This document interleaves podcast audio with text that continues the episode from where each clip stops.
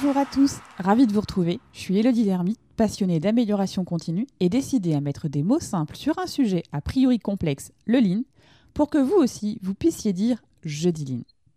Je dis lean est le podcast qui décrypte pour chacun la philosophie et les outils du lean, vous aide à les comprendre et à les appliquer. Mon objectif? Vous donner les clés et les astuces pour booster concrètement la performance de vos activités, quelles qu'elles soient. Je dis lean, je pense lean et je le partage. Merci à ceux qui ont pris le temps de rédiger un avis et de noter le podcast pour le soutenir et permettre à d'autres de le découvrir. N'hésitez pas à en faire de même. Être ou ne pas être, le titre de l'épisode 28 vous a peut-être intrigué. Il fait suite à une discussion que j'ai eue avec l'un d'entre vous suite à l'épisode 22 où nous avons évoqué le QQO-QCP.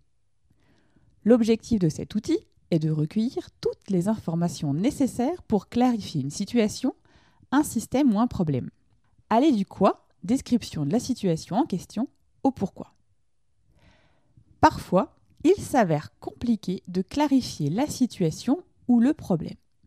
Non pas que la perception de chacun soit différente, mais les informations à disposition sont nombreuses, trop nombreuses et qu'il en devient difficile de clarifier correctement le problème. C'est là que l'on peut compléter l'outil du QQO-QCP avec l'analyse est, n'est pas, ce que nous allons explorer aujourd'hui ensemble. Au passage, vous comprenez donc le jeu de mots sur l'intitulé du podcast Être ou ne pas être. L'intérêt d'utiliser l'analyse est, n'est pas et que vous pouvez décider de ce qui est dans le périmètre du problème, de ce qui n'est pas dans le périmètre du problème. Ça va vous permettre de clarifier ce que est pris en compte et de ce qui ne sera pas pris en compte à cette étape de la résolution de problème.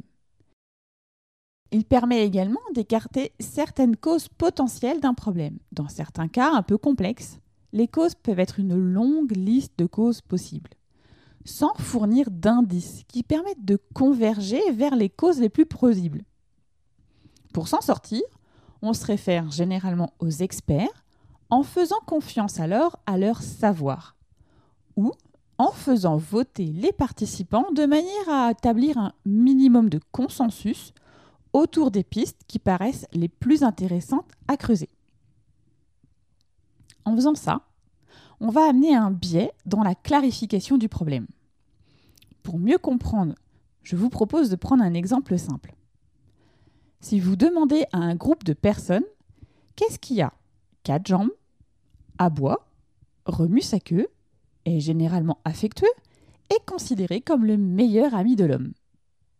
Il y a fort à parier que tout le monde va répondre un chien. Par contre, si vous demandez seulement qu'est-ce qui a quatre jambes, l'expérience montre qu'avec si peu d'informations disponibles, les personnes vont répondre spontanément en fonction de ce qu'ils ont rencontré le plus souvent par le passé, à savoir un chien, un chat, un cheval ou tout autre animal à quatre pattes. Il va en être de même lorsque l'on cherche les causes d'un problème. Clarifier le problème, c'est l'étape importante dans la recherche de la cause racine.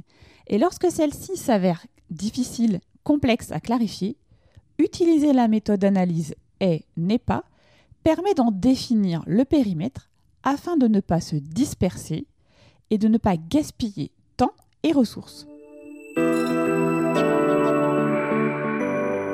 Comment utiliser l'analyse est, n'est pas? Vous avez un problème face à vous et une multitude de données. La première étape consiste à trier les éléments entre ceux liés au phénomène étudié et ceux qui n'ont pas de lien. Vous allez donc pouvoir écarter certains facteurs en utilisant un tableau simple à deux colonnes, et n'est pas, dans lequel vous allez noter les éléments. Petit à petit, par cette approche en entonnoir, vos données vont révéler des pistes intéressantes à creuser, puisque vous avez restreint votre périmètre.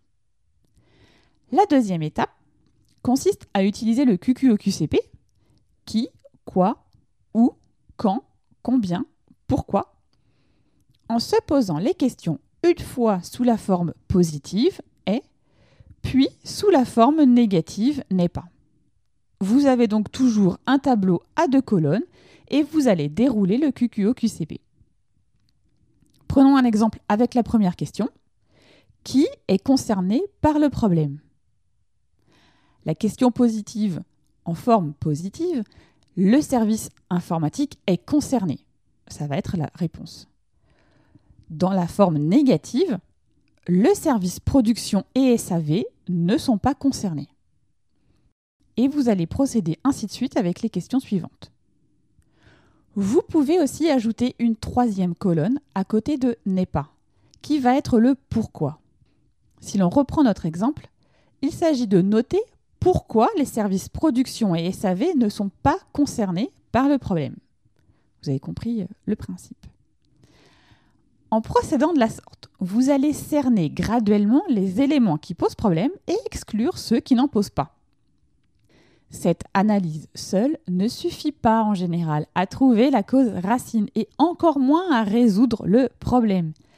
Elle permet de bien élaguer la masse des données et de focaliser plus rapidement les efforts sur un nombre restreint de pistes à investiguer. L'analyse est n'est pas vous rappelle peut-être un jeu de déduction dans lequel il faut découvrir une combinaison cachée en éliminant par excès successif les éléments qui n'y figurent pas. Le jeu Mastermind. Je vous fais ce parallèle visuel en fait pour vous donner un repère quant à l'utilisation de l'outil. À savoir, vous avez trop de combinaisons pour clarifier correctement votre problème. Voilà, terminé pour aujourd'hui. Merci pour euh, vos messages, vos retours, vos encouragements qui me sont vraiment sincèrement précieux. Si vous pensez que cet épisode peut intéresser vos amis ou vos collègues, il vous suffit de cliquer sur Partager. C'est une fonctionnalité qui se cache dans l'icône avec les trois petits points sur votre application d'écoute. Et s'il vous reste 30 petites secondes là tout de suite maintenant, ce serait top que vous notiez 5 étoiles le podcast et que vous laissiez un commentaire permettra à ceux qui hésitent à découvrir la philosophie Lean de passer le cap et d'écouter le podcast. Enfin, si vous souhaitez me contacter, partager une bonne pratique avec la communauté, vous pouvez le faire via LinkedIn ou Instagram. Échanger avec vous est toujours une source d'apprentissage.